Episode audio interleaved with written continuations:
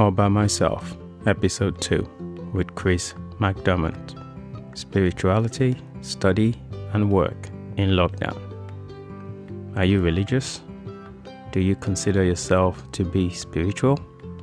Can we tap into our spiritual side to help us during the lockdown? Hello, and welcome to another episode of All by Myself. Thanks to everyone who has been listening and for all the messages that I have gotten, especially for the first mini episode that I released, where I just had a little bit of a rant to tell you what this podcast was all about. Uh, the words of encouragement have been very nice. It means a lot. Thank you very much. Special shout out to GoK, who actually left me a voice note to say he liked the podcast and I have a soothing voice. Hmm.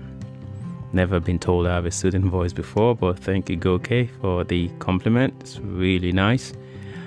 Just so we're clear, I'm not doing any karaoke's on this podcast, so nice try. But thanks for all the compliment, guys. Really appreciate it.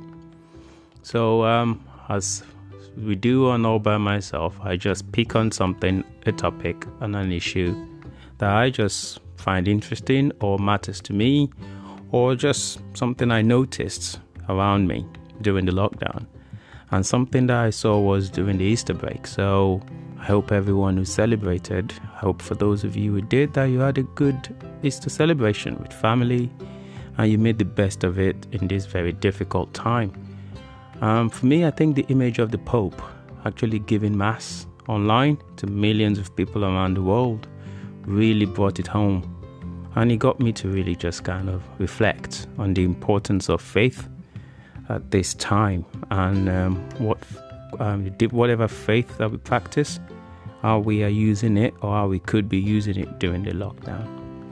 Well, to be clear, just um, for anyone who is thinking um, what my own religion is, I am spiritual and I have my own beliefs, but I am not religious. Um, let's just say that I have a rather complicated relationship with God. Okay. Um, but I do believe there is something. It's just um, mm, that's something we'll probably discuss at um, maybe one of my extra sodes. Maybe I might do an extra sodes about that. That said, I do know that faith plays a really big role in providing meaning, purpose, and joy to many people's lives. So today, for my guest chat, I will be discussing exactly that and it will be focused on spirituality, study, and work in lockdown. And now we can stay grounded during this period. I'll be talking to Chris McDermott. Chris is a priest, a mediator, and a doctoral researcher, and also lead chaplain at the University of Sussex. He has a background in conflict resolution and has worked across the world, notably in London, Africa, and the USA. How have you been? I've been very well, thank you. Excellent, excellent. Keeping busy, etc. Yeah, are you working today from remotely? Obviously. Yes, yes. Work, working remotely, or or some would say remotely working. Remotely working. Good, I, good. Yeah. I, so thanks for joining me, uh, Chris, and really more just on the behalf of everyone else who don't get to tell you this, just thank you for what you're doing to support staff and students. So I see, um, you know, you've. It looks to me like you're really having a great lot. I would, I mean, I would go as far as saying that you're having a blast. don't, don't, don't tell anyone; it might not be right. so how's it been? What you been up to? Um, I see you've been cycling. Uh, I see you've been doing some sh- sharing your dashing photos of your class of '73, looking hot and handsome. And there's this thing as Zazenkai. What's that about? Uh, oh, the Zazenkai. Yes, that was a uh, a day of Zen meditation uh, that I did on Saturday. Actually, it was a Saturday morning. It was the whole of Saturday morning. And then the afternoon, I had a one to one interview with the Zen teacher who was leading it. So, yeah, so it was a day where you alternate between zazen or sitting meditation, and then doing a bit of walking meditation, then back to sitting meditation. Uh, and there's also space for the teacher to share some thoughts, followed by further meditation. Hmm.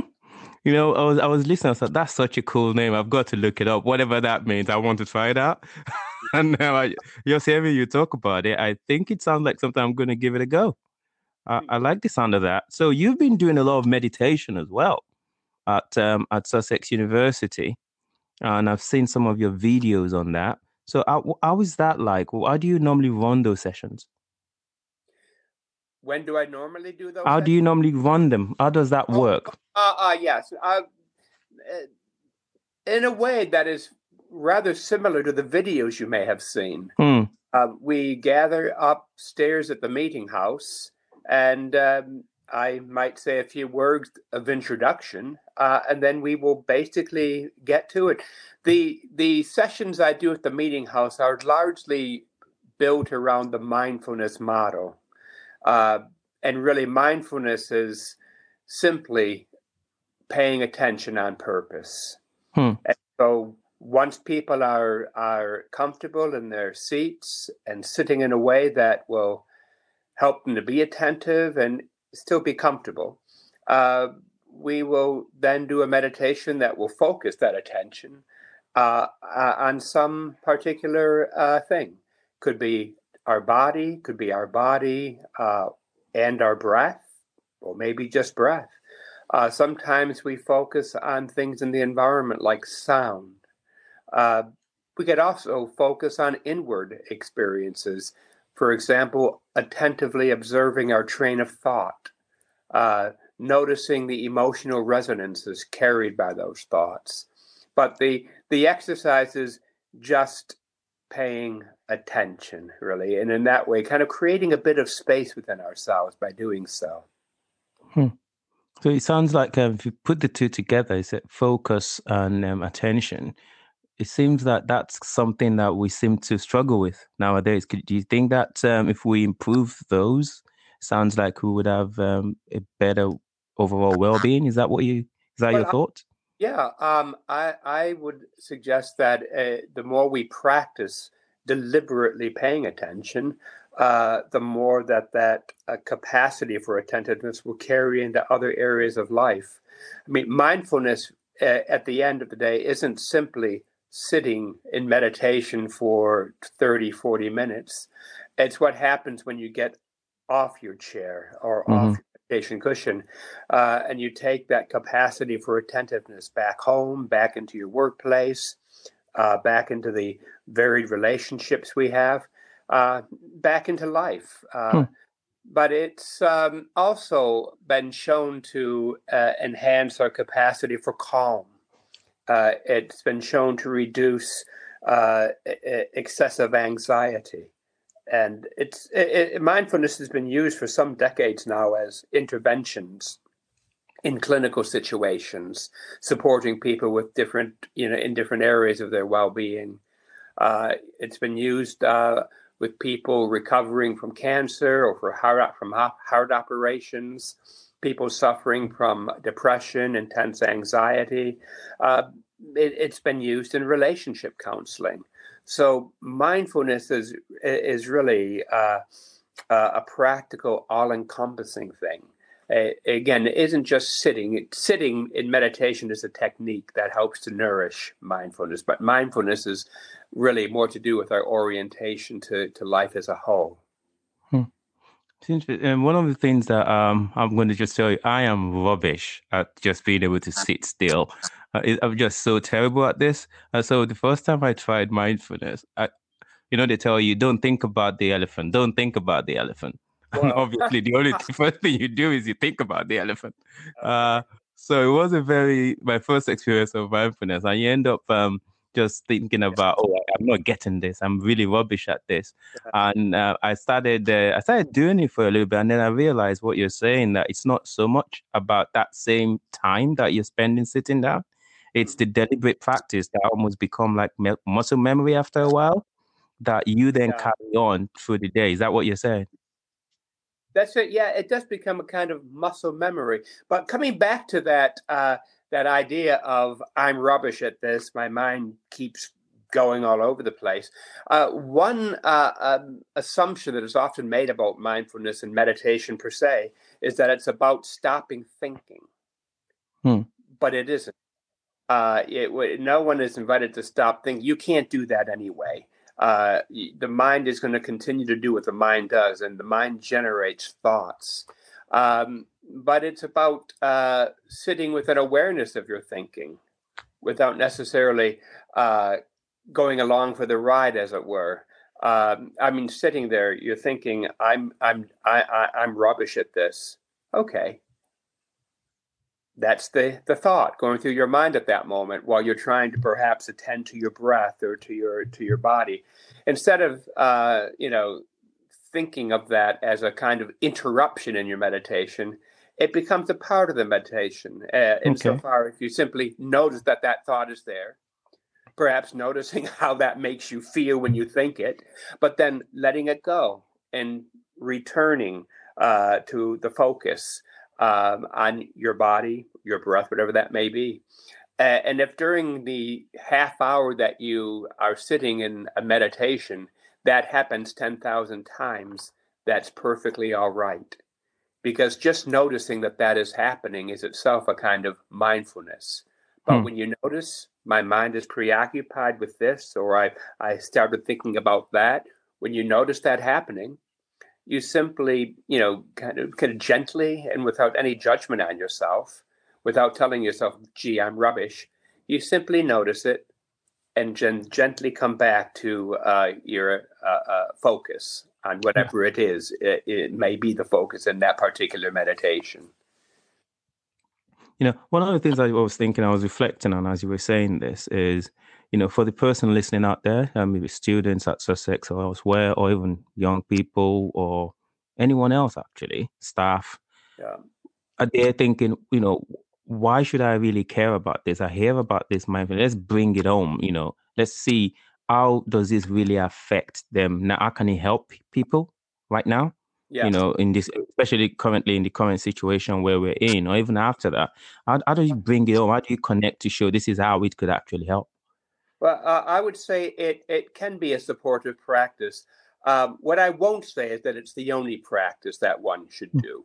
I mean, mm. some people we, we bring different personalities and different uh, uh, styles to life, and for you, taking a walk in the park across the road or wherever you have access to Greenland might be the yeah. thing that you do. Uh, but I would say that it, uh, mindfulness offers a particular um, uh, practical support, especially you were referring to the times we're going through now, the strange time of isolation. Uh, I've spoken to uh, students who are currently in isolation and to other people who are uh, currently isolated, often on their own. They're living in a uh, in a room. They're living in a place where they're they're not with others.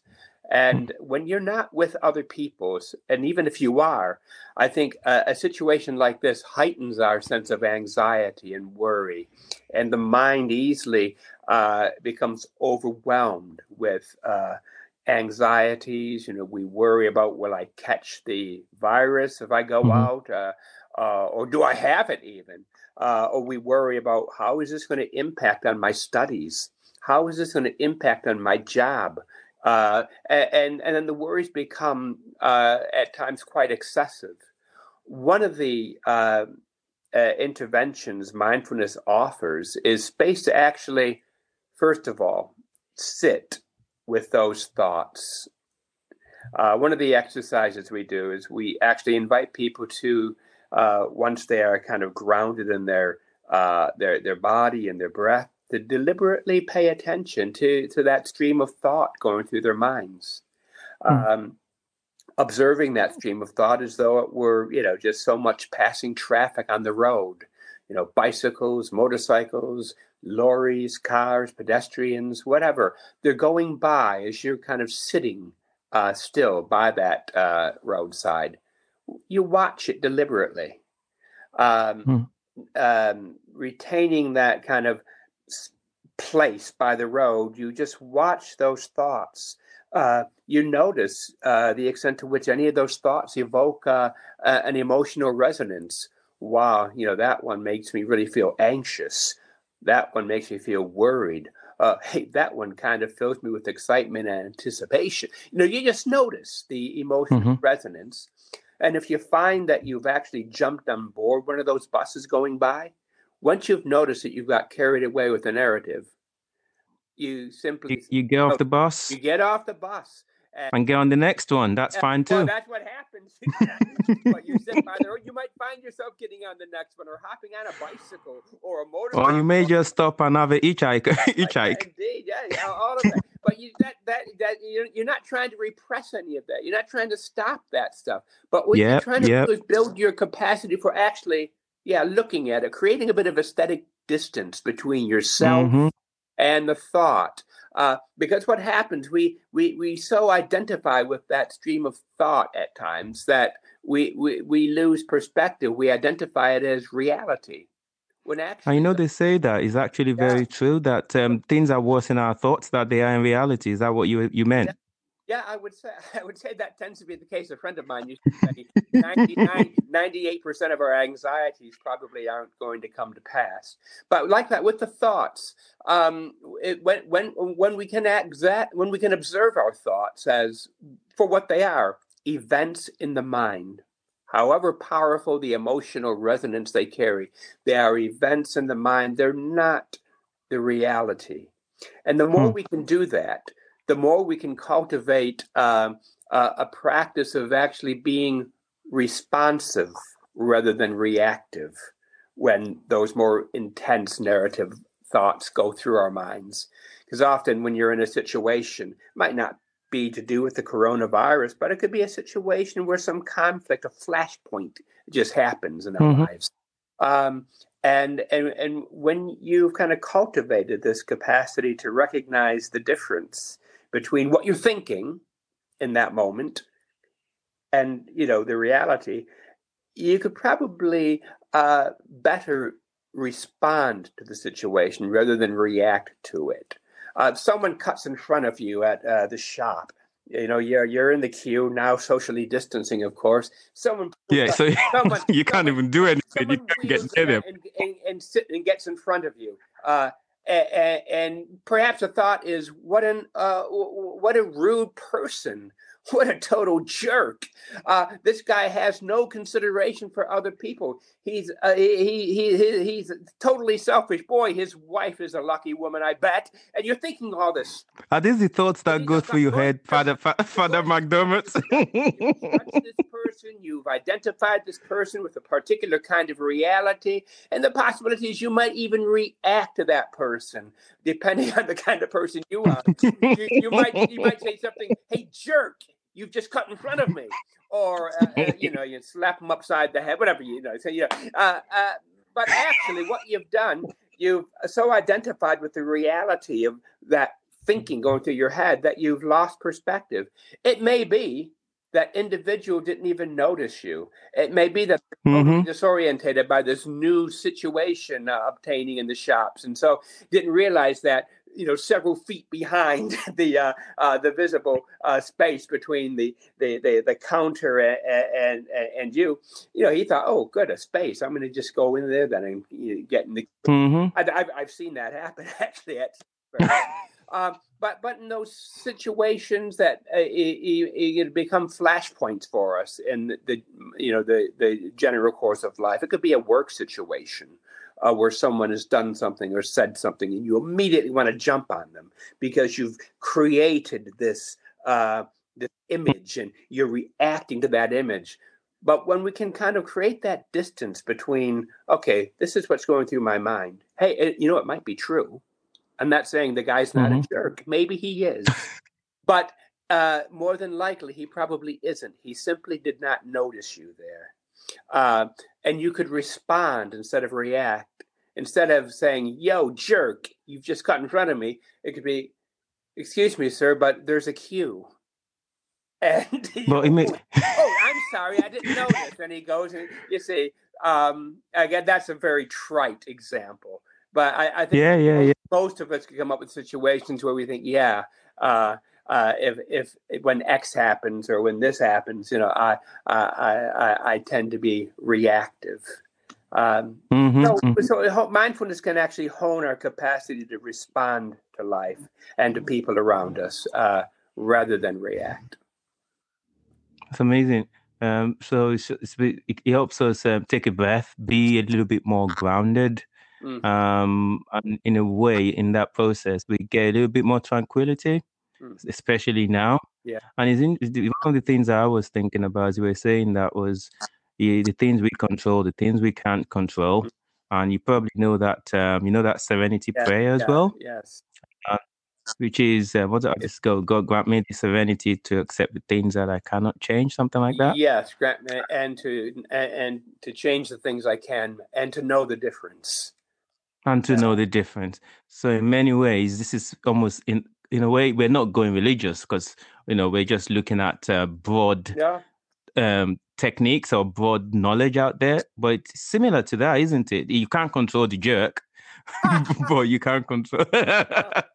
Stupid jerk. you, you, control you, even if the jerk is a jerk and is acting like a jerk. Uh, you, yeah, you can control how you respond. Uh, yeah, that's a that's a really good. I mean, it sounds very simple, but it's a very visual, and I'm sure many of us have probably thought that at uh, at the shop. I know I have. Uh, so uh, and I've probably been the jerk. Uh, so uh, hey, I, am sure I have. Uh, but nah, you, you, you, I don't believe that. You're, you're, you're, you're the cool prince. You're just, you're just so chilled. You wouldn't do that. Nah. well, you might be surprised, but yeah. But the thing we, Talk we, about we, we all do. We all, uh, you know, kind of, uh, uh, you know, have a lapse of attention now and then. We find ourselves, oh well, I didn't realize I was cutting in front of you. Sorry.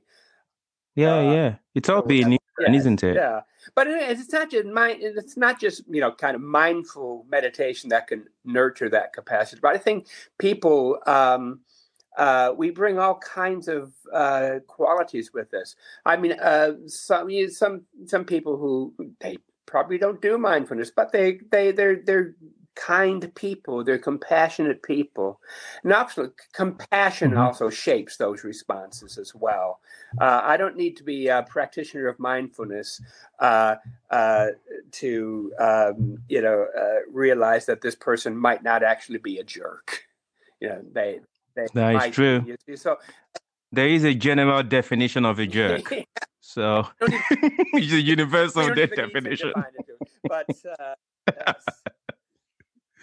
Good stuff. So, Chris, um, I, I was just going to pick up on that oh. point because uh, I know one of the things that as you were saying this, I was just thinking to myself as well because um, there's so many things I wanted to ask you, and I'm trying to also keep like as keep this short so people you know people can still it's short and easily accessible as yeah. well. But I'm really interested, if you don't mind, for you to just do a two minutes of because I saw one on internet that you did on our thoughts and how you just meditate it was a really lovely video right. con- observing yeah. our stream of thoughts. Yeah. Can you do two minutes of that? And I like the cat background; it was very soothing. oh, yeah. oh yes, yes, yes. Uh, uh, okay, in, in, two minutes we'll just do. Uh, uh yeah. What should I do? I'll tell you what. Just make yourself comfortable, Toast, wherever you are. You know, just okay. Uh, uh, uh, sit in a way that is for you represents an attentive posture, whatever that looks like for you. Uh, but you know, make yourself comfortable where you're sitting.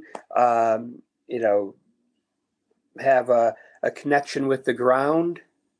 Make sure you're you're sitting in a way that is solid, uh, and be relaxed. Rest your hands in your lap. And for a few moments just just just sit with an awareness of what your body feels like at that moment. Just notice sensation around the body. Just notice the sensation of your breathing and anchor the awareness there as you breathe in notice the sensation of your body expanding to receive the in breath And as you breathe out, just observe the sensation and those moments of change in the body as you release the breath. And anchor the awareness there for just uh, a brief time.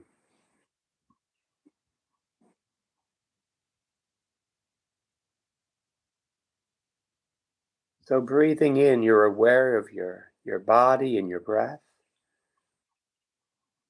And as you breathe out, let go of that focused attention on your body and your breath. And as you breathe in next, just deliberately focus on the train of thoughts going through your mind as you as you sit there.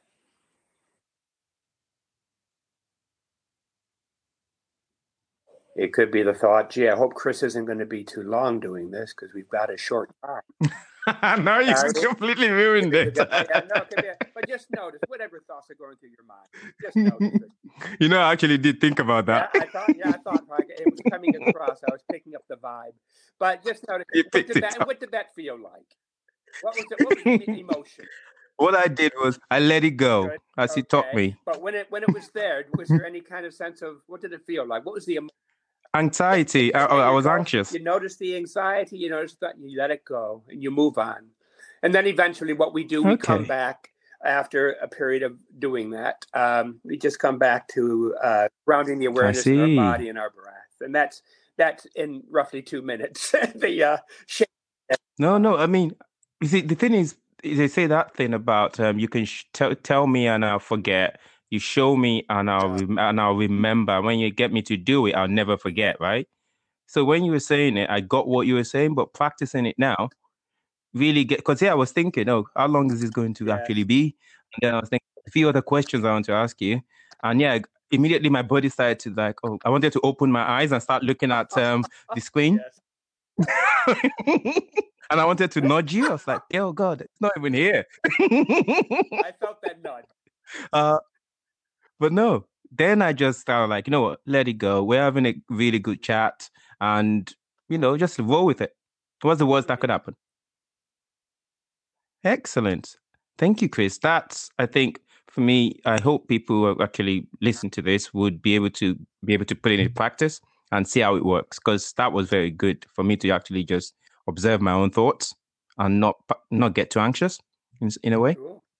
So, um, we had a really good chat the other day, and I know you're doing your PhD. So you're not just a cool priest; you are actually really, really into research, um, philosophy as well. You love learning, and I know you love your books. That much I know. Um, and your PhD is super interesting. I mean, the first time you told me about it, I think we ended up talking for about half an hour or something like that. It's something on our religious belonging. Yeah. So that was when you first told me. I didn't even have a clue what that meant. Uh, now I do. But do you want to say a little yeah. bit of that, and in the context of why is spirituality important now, really, in the current times? What's the relevance of faith or spirituality in the context of your PhD? Yeah. Well, the the PhD research is coming from uh, an awareness that for, well, some decades now, there has been this phenomena of uh, people who will simultaneously identify themselves as uh, members of two religions, often very different religions. Uh, I will be focusing on those who identify themselves as both Christian and Buddhist. And uh, I'm, I'm, you know, you're thinking, well, how can that be? That doesn't make sense. Christianity is uh, theist in the sense that it, it talks about God, uh, it talks about creation. Uh, Buddhism, particularly, um, I'm going to be focusing on Zen Buddhism, but Buddhism uh, does not speak the language of God. It doesn't uh, uh, use God talk. In fact, it's um, if it's not atheist, it's atheist, and um, it mm-hmm. uh, also uh, would not subscribe to the idea of a creator. So, how do those two things come together in uh, in an experience? So, uh, what uh, what I'll be looking at is um, I'll be engaging uh, and have engaged with the critical literature uh, around that experience. I'll be looking at um, a way of grounding and arguing for that experience philosophically. Uh, but in the end, I'm going to come back to uh, resources in both Christianity and Zen Buddhism that actually does uh, uh, offer a hospitable space for this experience of dual religious belonging. Um, and, and, and further, I'm going to suggest that the, the grounds for it um, are uh, a kind of open, gentle, uh, ontological way of thinking uh, that uh, allows a lot of space for uncertainty, doesn't rush to uh, solid conclusions, but sits with um, the tension uh, between different uh, uh, uh uh, ideas, different conflicting experiences, in a sense. Um, but when we can value questioning, we can value uncertainty as a matter of course. the the argument is that we're probably less prone to violence as well. Because um, in the past, I mean, okay. there's a lot of talk around religion being inherently violent. Um, and I would say it's not religion that's inherently violent. First of all, we, you know, there, we don't have an, a universally uh, accepted definition of religion, so you you really can't say any. Mm-hmm. You can't say that religion is violent or non-violent at that level. Um, but when religion um, or, or, other ideological commitments engage us with violence, it's not because of the ideology or the religion, but it's because of the uh, attitude of certainty about what we think. My religion is true. It is hard fact. It is what God intends. Therefore, if you're not a part of that, you are an enemy of God. And we become defensive when we have these hardcore certainties uh, that we operate with. And, and I think the violence tends to come out of that um, unquestioning certainty we often uh, accept. Hmm. But um, so that's very, very an inadequate nutshell of uh, what I'll be doing. But I will start the uh, the thesis with a kind of uh, auto ethnographic reflection on my own journey because I, I am an Anglican priest, uh, but I am also a practicing Zen uh, Buddhist. So go figure. Uh, but I do. I, I begin yeah. with reflection on that journey uh, that brought me to that that that experience of uh, dual belonging, you might say. Um, yeah, it's it's interesting you said that because I was actually wanted to ask you if you if I mean it's something you, you, you can feel comfortable talking about, or if you don't want to talk about it, that what how would you define your own faith? And it's interesting to hear what you just said because that idea of contradictions I mean, how do we embrace that? You know, you were talking about religion potentially being ascribed yeah. to violence, the concept of uncertainty, that broken yeah. middle yeah. that we talked about the other time. I mean, how do you embrace those contradictions? You know, um, because I know religion is in some parts of the world is still more, very much uh, strong as it was, in some parts, like this country in the UK, it's kind of losing its um, appeal in many ways. Um, people are not as religious as they are. Is that is because is this concept of dual religious belonging? Do you think it's what it's going to be happening more over time in developed countries, or what's your sense of it in terms of these contradictions, and how do we well, embrace all, that? I think it's how we understand our own religious language. Um, do we understand the uh, language we use as kind of uh, uh, referential. Um, when I uh, talk about, say, God, or if I talk about nirvana, uh, am I referring to a thing uh, as such? in both Christianity and in, and in Zen Buddhism, the experience of nirvana or, or, or you know, God is not deemed to be a thing um, alongside other things in the universe. And uh, those uh, hallowed laws of non-contradiction we tend to to follow in the West, certainly um, um, in relationship to uh, you know life around us. A is not B. uh, or you know, uh, if A, then A. So that those laws of uh, of contradiction, they they do, I think, apply to everything uh, in life. Uh, they apply to things, but God, Nirvana are not things. When we speak that language of God and Nirvana, we're kind of uh, using language to use a Zen um, catchphrase we're, we're, we're our, our, words are fingers pointing at the moon, but they're not the moon. Hmm. So, to some extent, there is a poetic uh, understanding of the language, uh, different poetries, but uh, uh possibly uh, directing us to uh, a, an experience that is profound. Um, also, I, I, would say that uh, for me, it, what what is important isn't the intellectual content of what you believe, your concepts. Uh, they're secondary to the uh, the the moral energies that motivate us, and uh, you know where religion uh, uh, compels us to a life of compassion, a life of kindness for others, for ourselves, a, a life that is more about uh, uh, love and compassion for the the world, for all sentient beings, then that religion, you know, um, whatever label, is the true religion. But but if your religion hmm. disposes you toward fear, toward hatred, toward some felt need to dominate uh, and to suppress for the sake of the truth, uh, and thereby committing you to, uh, you know, violence of some sort, whether it's actual physical violence or the violence of excluding someone else.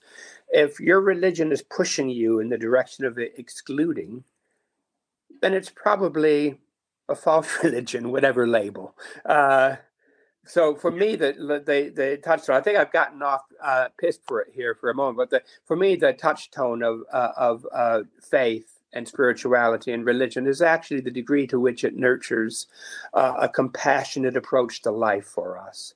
And for me, uh, Zen and my Christian faith uh, disposed me in that direction. And, and the experience of dual belonging is a bit of an adventure. Um, uh, it's not something I necessarily have sussed, though I'm in the, the midst of it. Um, but uh, it, it, it's a it's a fascinating kind of uh, phenomena that uh, I thought, well, I am a Buddhist, a Christian, a Christian Buddhist, however you want to put that. Um, mm-hmm. But uh, this is such a strange phenomenon, and unusual, uh, relatively speaking. Uh, I want to pursue that. I want to understand it and, and, and talk about it with a bit more awareness. Hence the uh, PhD, which is a rather expensive way of going about wanting to talk about something with awareness.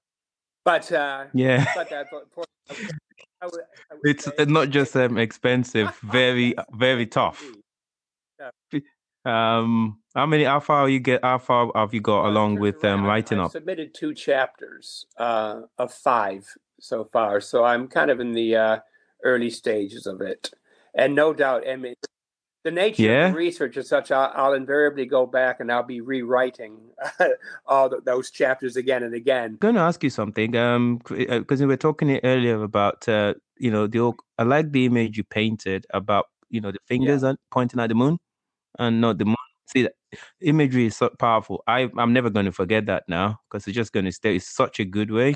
And I was thinking about Nietzsche and what he said about God is dead and how you yeah. described your concept in uh, uh, you know very well um in you know in today's terms and i was reflecting on the idea of faith so you know everything really religion is all about faith isn't it but the idea of questioning or not questioning or so you what it sounds to me you're saying that it's okay not to have the answers and you well, can yeah, question is I that what you're saying for me faith is more about how we live with questions rather than uh, the the pat answers we have to questions life throws at us. How do we live with those questions? And uh, um, I, I, I, think uh, faith in that sense uh, is a humble thing.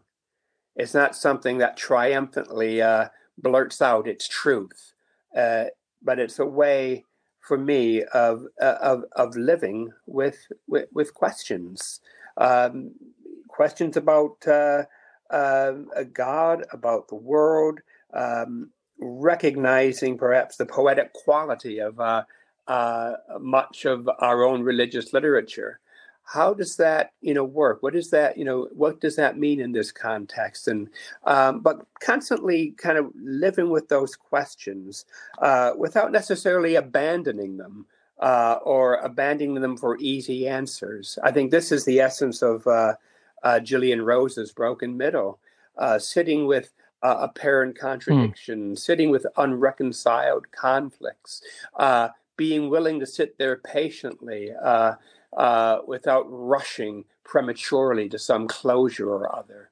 Um, and for me, that that that's faith living in that tension. Uh, once we think we have uh, all, the, all, the, answers sussed, um, you know, to life, we, you know, uh, uh I think we've we've drifted far from faith. This notion, you know, that uh, hmm. you know. Uh, come over to my church, and you, you know, I'm gonna, I'm gonna solve. We're gonna help resolve your questions. Um, that's not a, an invitation to faith. Now, hmm. if you were to say, "Hey, uh, come over to my church or my faith, and let's explore questions together," I'm also looking. I'm also searching uh, in my own way, and you know, let's share some of our tentative uh, suggestions uh, in, in, terms of reconciling or, or, responding to those questions. To me, it's a it's a, it's a dialogue, and I, I must come, come, coming back I mean, to my own uh, indigenous tradition, uh, Christian um, uh, religion. I mean, we sometimes use a language called the deposit of faith to reserve to refer to uh, the body of teachings over the centuries uh, in Christianity.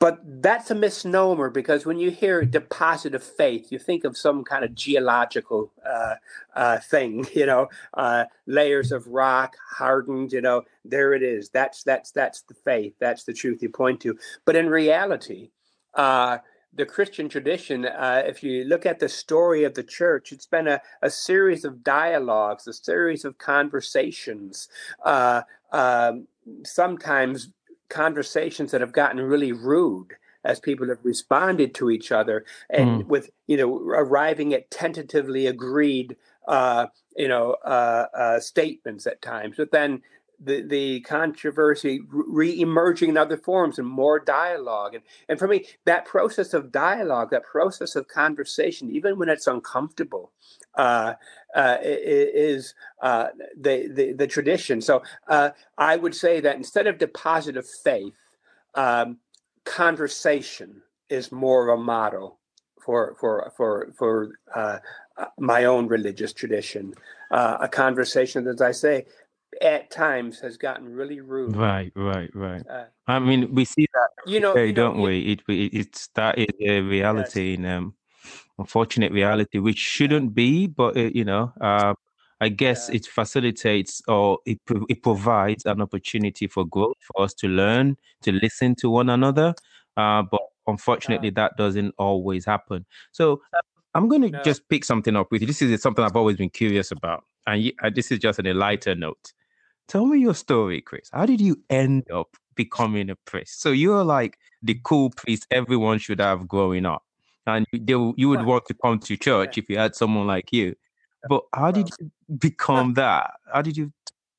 That? Oh yeah, well I I I'm not sure I'm. Yeah, yeah, you're pretty cool. But I did. Um, no, but when I when I was younger, uh, I grew up in Niagara Falls, New York, and uh, one of the experiences that really shook me out of uh, uh my uh, adolescent self uh, absorption was the the murder of Dr. Martin Luther King, mm. and uh, uh, you know I lived in a very racially mixed community as well, so I was very much aware of the the the, the dynamics uh, um, uh, of the civil rights movement. But then when Dr. King was assassinated, and then a few months later, my my own personal hero, uh, Senator Robert Kennedy, when he was shot, that just shook me. Hmm and I uh, and I got involved. I was what uh, 12, 13 at the time, and I found myself getting actively involved in the politics of 1968. Uh, actively supporting the campaign of a, a, um, a senator, an anti-war senator running uh, for the New York Senate. He lost, by the way, um, but just getting mm. involved in the politics of that time, but also uh, uh, getting this real sense of I want to do something with my mm. life. Uh, and initially, I thought, well, that might just be around political activism. Then I thought, you know, uh, I, I, I, want to be a, a, civil rights lawyer, and so I was, you know, thinking along those lines. And then when I was uh, 15, uh, I think being uh, uh, inspired by the life of Saint Francis of Assisi, I decided I wanted to become a Franciscan priest. Wow. And so uh, that's what I was going to do with my life, become a priest. Now, um, that particular uh, aim went through various permutations because I did eventually leave the Catholic Church mm. um, and uh, was originally ordained in a very lively evangelical tradition in uh, South Africa. Um, then came not long after that, uh, full circle back to a kind of Catholic tradition. And um, I um, identified as an Anglican. Uh, and eventually, back in the 90s, I moved into Anglican orders and I became an Anglican priest. That's a very uh,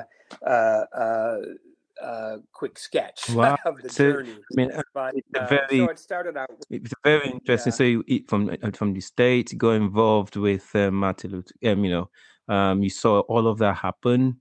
Um, Kennedy as well you know, get involved in grassroots community work and all, all that, then all those things happen around you. And um, all the things, you know, you were a young man, young boy at the time, not sure what you even wanted to do, but those things shaped you. And I was just thinking to myself that what advice would you give to like young people right now who are figuring out what to do with their future or their careers? Yeah, so from your story, what kind of advice would you, your yeah. top tip for them? Well, yeah, yeah. I mean, eh, I would say you know, yeah, keep keep keep options open. Uh, uh, be willing to explore, but take advantage of um, opportunities to volunteer as well, um, because those volunteer opportunities will perhaps bring things to the fore that you might not have uh, discovered for yourself. Uh, they might also just evoke in you skills and uh, talents that you didn't even realize you had. Uh, before coming to Sussex, I uh, worked for an organization called Conflict and Change in the East End, uh, and the work was focused on uh, training young people in uh, nonviolent conflict resolution skills, training them up as peace builders. but a lot of the young people who we I was working with became volunteers uh, not sure what they were going to do with their lives, but they become they became peer facilitators. Mm-hmm. They became peer peace builders. They volunteered in different ways and and found those opportunities were ho- you know honing uh, uh, skills they didn't realize they had, uh, and often in some cases actually. Um, providing uh, uh, in the end some life direction yeah. uh, for the choices they made. One, I'm pleased to say one of those young people I'm actually still uh, engaged with as a mentor hmm. Uh, from those days in uh, in Newham. Um, but that connection emerged from, of course, those days working with a voluntary sector project in which he he became one of our volunteers. Hmm. Fantastic! Thank you for sharing that story. Um, your story and that advice. Um, yeah, I think uh, I didn't know that about you, Chris, uh, and that that was how you became a priest. So that's really inspiring that this is what you're doing, and I know what you're doing at Sussex for everyone. And you know, thank you for that. Um, so a few years ago, you were asked um, what five people, living or dead, would you invite to a dinner party? Do you remember? And oh, that? so, that, uh, I know. I, I, I remember um, as a Kennedy, um, Martin Luther King was one of them. Oh, right. Yeah, has that yeah. changed, or is that still the five people? Is it, is this still the same list, or has that changed? Well, you know, I can't remember the list I made. All right, let me know now. Five people. Bobby Kennedy, Martin Luther King would certainly uh, yeah. be among. Um, I, would also like to invite a, a bloke named Badshah Khan. I don't know if you know, no. him. Uh, Uh, but um, but Badshah Khan, I'll tell you a bit about him in a second. Um, I think uh, uh, uh, Gandhi. Gandhi, okay. And, uh, Gandhi, It'd be interesting, and Bernie Sanders. I for one. Would you? Sorry. Uh, you do you want Bernie and Trump together, or just Bernie alone? No, no, no, just Bernie. I, I, I wasn't thinking of inviting. but but Badshah Khan, I don't know. He, he was uh, Badshah Khan was uh, an uh, an Afghan. He was uh, a member of the Pashtun tribe. He was also uh, uh, a follower of um, uh, uh, uh, Mahatma Gandhi. Mahatma Gandhi. Okay. But uh, and um, but Badshah Khan took Gandhi's teaching to Afghanistan uh, with him, and he was um, involved in the struggle for freedom in Afghanistan. Wow. And in that struggle, he he actually uh, he he raised an army of a hundred and thousand a hundred thousand warriors, but all dedicated to peace. They were unarmed, but their role was to kind of take the techniques and the strategies Mhm. of Gandhi into uh, the you know uh, into the further reaches of Afghanistan, and through nonviolent action, uh, engage in the struggle for freedom there. So Bacha Khan did in Afghanistan something similar to what Gandhi did in India. Hmm. But I think Bacha Khan is interesting to me. I think because of the profile that Afghanistan has in our imagination. That is true. Yep. And, Yep. and, and Pashtun tribe, which are the key. Um, I mean, that that's the the tribe that many of the Taliban would come from. Sorry, Bless you.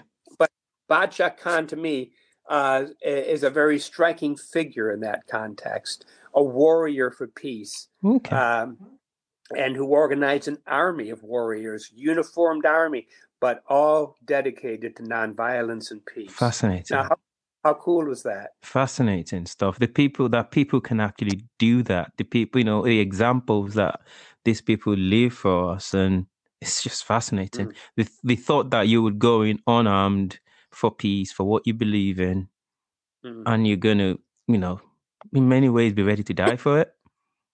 Mm. It's it's it's, Yeah. it's, it's amazing. So you have um, Baksha Khan, you have um, Gandhi, you have Martin Luther King, you have Bernie Sanders.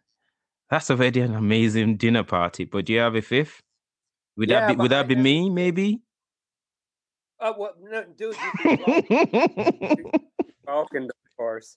Uh, but uh, yeah, uh, you know, uh, yes, I, I, I the mind has gone blank because you've asked. no, Uh, I think that four four of those is in Yeah, no, any dinner party. I mean, one having one of those guys at your dinner party, it's itself uh, something Yeah. you would never forget.